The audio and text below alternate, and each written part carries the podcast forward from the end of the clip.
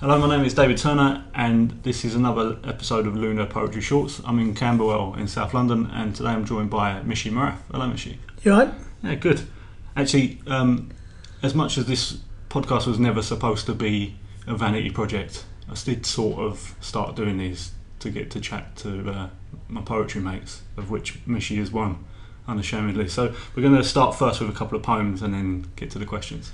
All right, straight into it. Best thing about this podcast, I got to say, by the way, because I didn't listen to them until David told me about them. This will be a wonderful one, not because I'm in it, but to have two people dropping their ages. Bloody marvellous. but anyway, um, for those of you who don't know me, um, I don't drink anymore. Um, I'm not going to go into detail, but I've been sober for 13 years, and the two I'm going to include in this segment are about drinking. And this one I wrote on a bus. I wrote a lot of my stuff on a bus because where it's easy to write. Buses or trains. And this one's called Unclean. Moving toward the back of the upper deck. Mistake. I can see it's empty, but haven't seen why. My nose tells me though. Old boy, dirty clothes, unwashed, battered trainers with holes in. Once upon a time, that was me just over a decade ago. Except I was a lot younger, though my body was as old as that chap is right now. This very moment, I am not thinking, what a pen and ink, a wash, or simply downright rude, you smelly cunt. No, I am not judging, but in contemplation, rather than indignation, simply grateful that the drunk on the bus is no longer me. Cheers, Mishi. Do you want me to go straight into the second one? Yeah. The second one's one I wrote very recently, and um, it's football related. I'm a big football fan. You'll get bored of this by the time this is over. Proud to support the greatest football team in the world, Dulwich Hamlet. Good local side. I've supported them all my life. 41 years I've been supporting them, man and boy. anyway, this one's about Paul Gascoigne. And as you know, or you'll be aware, a couple of weeks ago he was on the telly apparently, and everyone was saying how well he looked, even though he was still drinking. And this this one's called For Gaza. So you've been on the telly, excusing your drinking binge. From one alcoholic to another, I hope this doesn't sound like a whinge. For it's not okay to relapse, to binge drink and say everything's fine, just because it's behind your closed doors when you guzzle back the wine. Somehow you've got to pull yourself together. Who are you trying to fool? Those drinking binges will kill you. I hope that doesn't sound cruel. You can't go around making excuses, claiming a bit of this or that is okay. Until you accept you must stop totally, you'll be fine. You'll be found lying dead one day, and it's going to be sooner rather than later if you carry on the way you are. Alcoholism makes no allowances for the fact you're a former football star. I think, despite their mock concern, the Red Tops want you to do a Georgie best. Reams of tales of crocodile tears, even before your later rest. I hope you overcome your demons, but that's got to come from within. So please stop making excuses and dump all your bottles in the bin. Cheers, Mishi.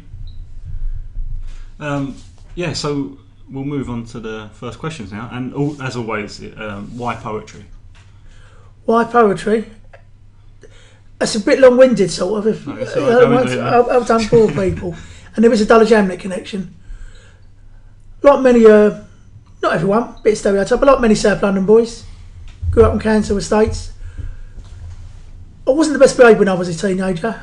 Um, some might say, "What annoying little shit, horrible bastard." It's down to interpretation.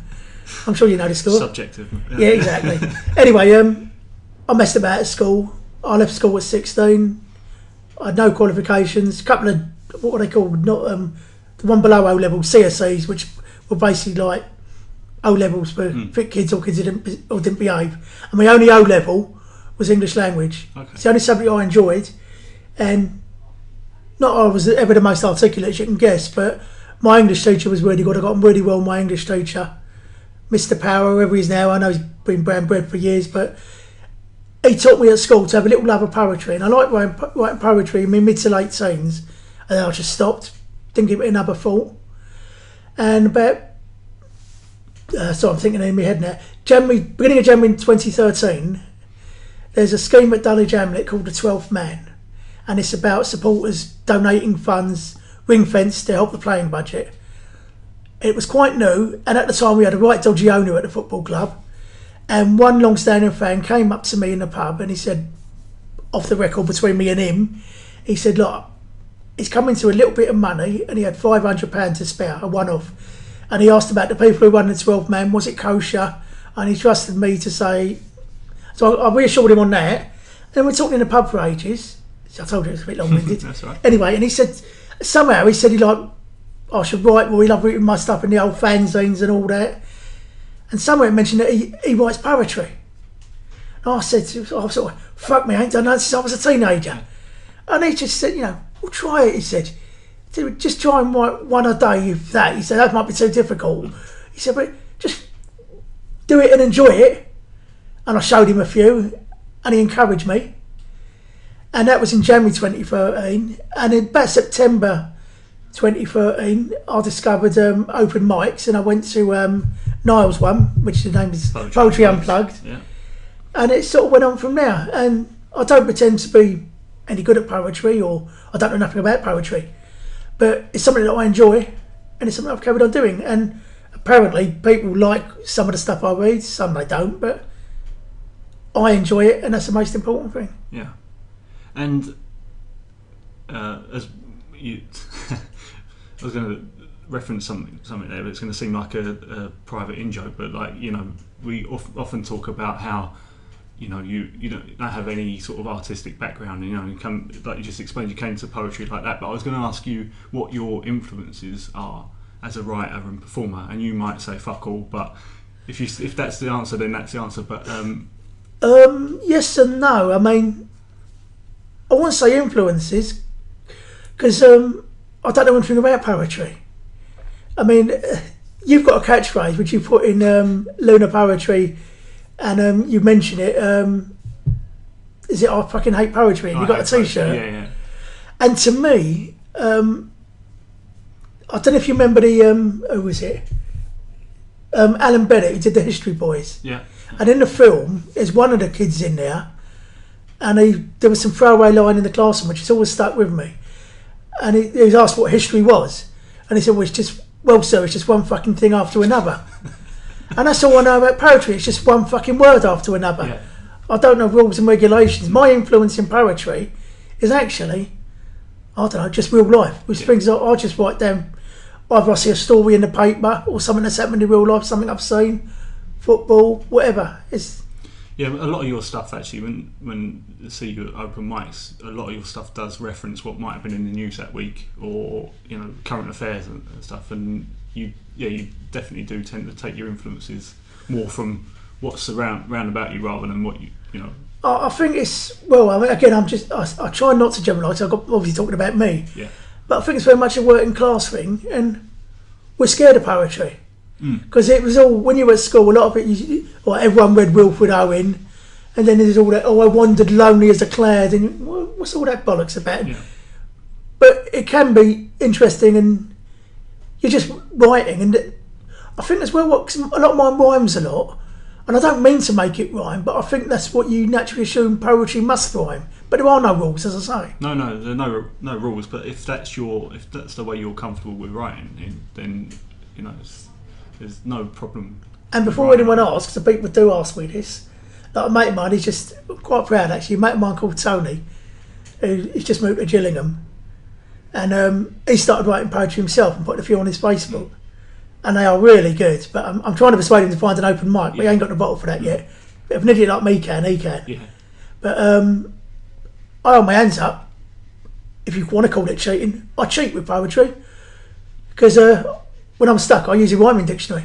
Oh, that gives me that- ideas. I don't think that's cheating. You're just uh, So it ain't all being my- hon- I you think know. just being honest. You're not cheating. I mean that that sort of thing goes on all the time. I- I'd say that sort of thing. I think it's a normal thing to do, and it's a natural thing to do. Um, we're gonna move on another couple of questions. We'll have some poems first, if we can, Mish. Uh, well, what have I got next? So you might hear some paper rustling. So I didn't chuck the other one down. um, these two are football related. I said football. Proud to be Dulwich Hamlet, but um, I do like watching other football.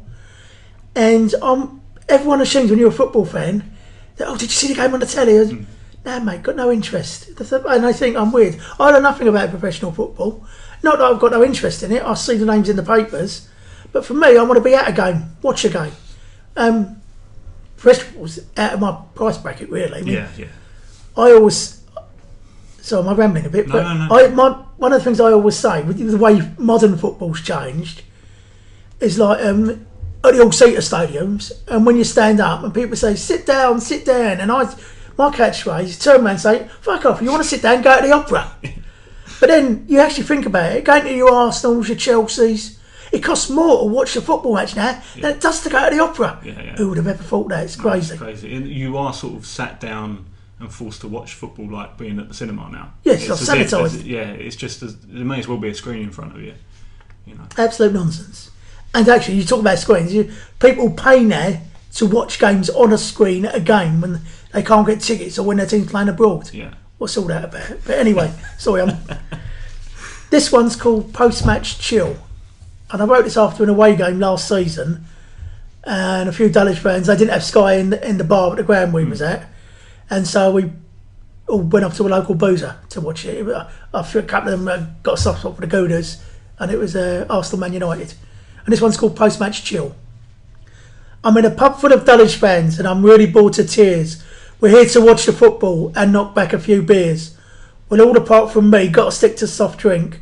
I don't need alcohol for my buzz. I've got my boys in blue and pink. For my heroes, Dulwich Hamlet have just won at Harrow Borough, doing it so professionally. 3-1 being rather thorough. It's always nice to socialise, a group of us in the pub. But truth be told, I don't watch telly football, and therein lies the rub. I popped out to the local shop, bought my lottery to fuel the dream. Just because I love my football, things aren't what they seem. If I was rich, I'd dip into top flight, but not on my current wage.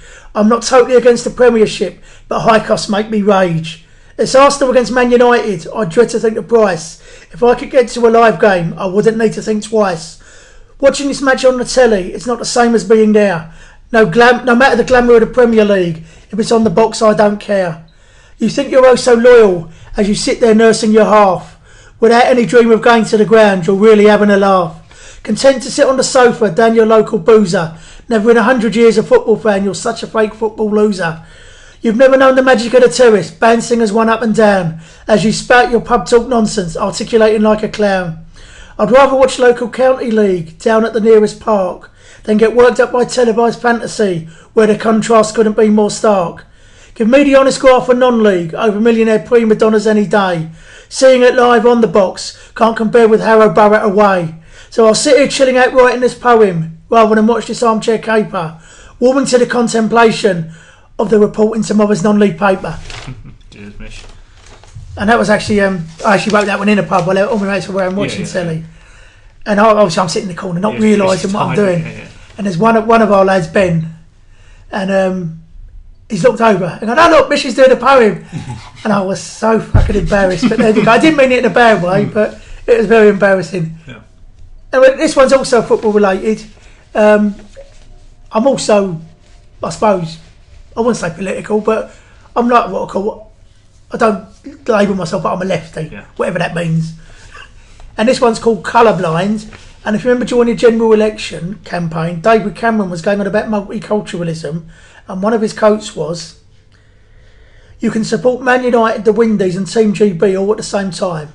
Of course, I'd rather you supported West Ham." Now, he's actually, for those who don't know, he's an Aston Villa fan, supposedly. The only connection between those two is they wear the same colours. And this one's about that. Hmm. And it's called Colourblind.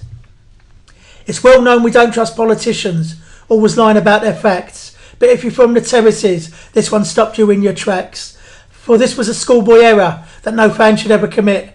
There's absolutely no excuses, even if you know the colour of the kit.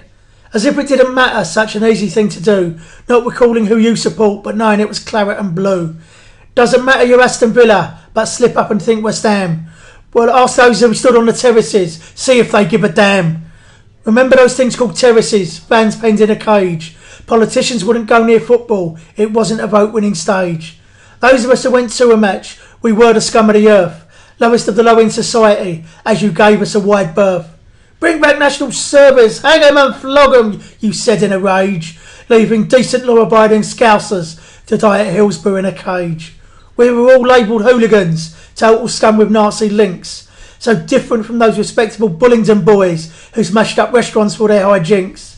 Now that football's fashionable, you pretend you're like a common fan. Not that you mix with the great unwashed, safe up in your executive stand. You only claim to be Aston Villa as your uncle was the main director. Maybe that explains how easily you became a West Ham defector. The best thing about your colours was the posh claret you drank, and never having to buy a ticket with your chairman baronet uncle being the one to thank. You might think your mistake was nothing shameful, a simple slip of the tongue, a bit of a fuss over nothing, like your politicians taking the bung. But for proper football fans, you're now a laughing stock. Equal to your record at number 10, you are a total cock. Oh, too true, too true, Mishi. Um, so you you touched on a bit earlier about like starting and reading for the first time at Poetry Unplugged and that, and how I don't know, you sort of sounded like it was a bit embarrassing to sort of admit in public you were writing poetry and then coming along to read it. But how did you how did you feel like you were received? Like how was the reception by other people at the nights? Um, to be honest, because you concentrate so much, and if you get a ripple of applause, you think, oh, it's all right, you know. And poetry, poetry crowds are very polite, which is good. Yeah, It may be not so good if they think you're shit, but politely clap. But I've, I've done a couple of poems at different places, and sometimes it's been stone dead, and I think I've hit a raw nerve for whatever reason, and I think, oh, I think it's, oh shit, that, don't- that didn't go down too well. I might not read that one again, but I don't lose sleep over it. But generally, people have been quite supportive. Um, they keep on using words like, oh, you're very honest, or you're different, and I, I don't know. No, I don't know. It's just yeah. it's just words to me. Um, I wanted to talk about that actually because um, we spoke about it briefly the other night, and I'm glad you brought it up so that it didn't seem like me forcing an opinion opinion on you. But do, do you, I I sometimes because I've had it a bit as well. I mean, I sort of seem a bit more like an arty fucking wanker sometimes when I'm doing my stuff, so I get accepted a bit more. But Well, you got the movement. You just haven't got the yeah, accent. Yeah, yeah, yeah, yeah. Um, do you, I find it a bit patronising sometimes. Those words like about being honest, and you know, and sometimes it feels like you or I or other poets, maybe like Chip Grimm and stuff, are the token working class poets, and it makes the other lot, if we put them in that section, feel a bit better about the night they're running. Do you know what I mean? Um, I wouldn't really because I don't really want to upset anyone. No, no, I don't mean it in a rude way. I just mean it's sort Yeah, of like, and it might even be unintentional, by you know. Turning it round, even before I've heard someone read, if they got a working class accent, I'm sort of like my heart's going thump, thump, thump. yeah. Oh yes, they're one of us. Yeah, which is, I suppose, snobbery in reverse. I don't know, but I think sometimes actually, um, if I'm railing or ranting about posh people or gentrification in one or two of mine, some people think, "Oh, that was very funny," but I don't realise I'm actually might be taking not them personally, but them generally yeah, yeah. taking the piss out of them themselves, and they don't always get that, and I find that extremely funny. yeah. But Yeah, I, the point's often missed, isn't it, with stuff? I like that, think yeah. so. But for me, um, people either like me or they don't at the end of the day. So some people are very patronising. I mean, there was one person who came up to me once and um, and he said something along the lines of, "Well, I don't really like football, but having heard your poetry, I'd love to get to a game." And I thought, "Oh, cheers, mate," but there's nothing I've ever heard more wanky in my life. But you know, if they enjoyed it, that's good Yeah, stuff. yeah. But for me, um, I've got this awful expression. I'm now used to writing poetry and being a poet. I don't know whether I'm a good one, a bad one. You know, I'm just it's just a hobby for me. Yeah. Um, but for the first few months when I was reading, because believe it or not, I find it quite difficult to talk to people if I don't know them. Yeah. And um, so eventually I- you get to know the faces on the on the open mic circuit. And there's one poet who's very, you've had him on here, uh, I've got a lot of respect for, Sean Wycombe Yeah. and he, he was very polite and friendly. And um, I had this awful phrase which he kept on picking up me on. And I said, I kept saying, yeah, I'm not a proper poet like yeah, you. yeah. And I still occasionally use the mm-hmm. proper poet thing, but I think you've stopped saying that as much. I I think I've used re- to say it a lot. Yeah. I, and I think that is very much a working class defence mechanism. Mm-hmm. People like me ain't supposed to do poetry, yeah. but why not? Yeah, yeah, no, absolutely. Do you, and do you feel like you're starting to fit in, or sorry, not not that because I don't think you there was ever a time where you didn't fit in, but do you, in your mind now, do you feel like you're a bit more part of the, especially the open mic scene? You feel like you're a bit more part of that, or, or I mean- have you just gotten used to it? Maybe. I mean, uh, I've got used to it, but I don't need to feel part of it. Was- I can approach people and chat to them, and and I know I now I now know when the majority of people are saying, "Oh, that was quite good. I enjoyed that." They genuinely mean it, and I've got used to the fact, like it or not, and I do like it really. um, I am a poet. Yeah, no, absolutely, yeah. And it was, um, no, it's not because obviously we've known each other for a little. I mean, I, I think we met at an open mic, probably the first or second that I did. You know, I hadn't been. I didn't realise. I, thought you were super. That was the um, one in Dalston, uh, Yeah. Spoken Word London. That's right. And so I've known you as long as anyone else I've known on the on the circuit, as it were. And uh, no, it's nice that you're. The first time you said that you accepted you were a poet, for better or worse, it was a nice thing because it's you are really good at what you do, and it's just nice that you feel more so that you feel part of something rather than it doesn't matter whether you're any good or not. You know, if you're enjoying what you're doing. You know, I happen to think you're a really good poet, and so do a lot of other people. But there'll be equally as many people who don't like your stuff because that's life, you know. But as long as I'm just interested to know, this is what I always ask people: if you ever felt like you didn't fit in at the beginning, but now do, you know, is that a realization that it was a problem in your own head rather than through any anyone else's actions? You know. Um, maybe one or two Mm. of other people's attitudes, Yeah. but I think you'll get that in life generally. Yeah. But I think I, I, am stumbling there, but I think it does go back to the fact that I have very little self confidence. Yeah. But then, since I've been reading poetry, um, I am much more confident. And if I bore you with, I've just thought of something football related. Yeah. There's another club called Hitchin Town.